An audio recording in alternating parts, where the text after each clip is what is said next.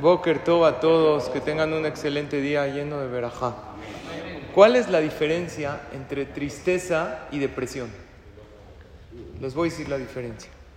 Tristeza es cuando una persona está bajoneado, pero él piensa que puede salir de eso, tiene un rayo de esperanza. Depresión es tristeza sin ninguna esperanza. Mi consejo es, siempre busquen el punto positivo Nunca pierdan la esperanza, aunque estén pasando por momentos difíciles, porque siempre hay esa luz, nada más hay que verla. En el judaísmo se llama Hakarat abrir los ojos y ver el punto bueno. Si estamos pasando por una difícil situación, primero que todo, ¿qué de bueno tiene esta difícil situación? ¿Dónde puedo ver la mano de Hashem dentro de toda esta dificultad que estoy viviendo? Y número dos, ¿qué aprendí?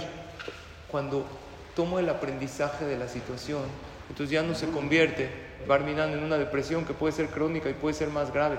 Hay que tratar de estar siempre contento, pero aún en situaciones que una persona está medio bajoneado, que no caiga más que eso, que siempre tenga la esperanza que Hashem está con él y que las cosas van a estar bien.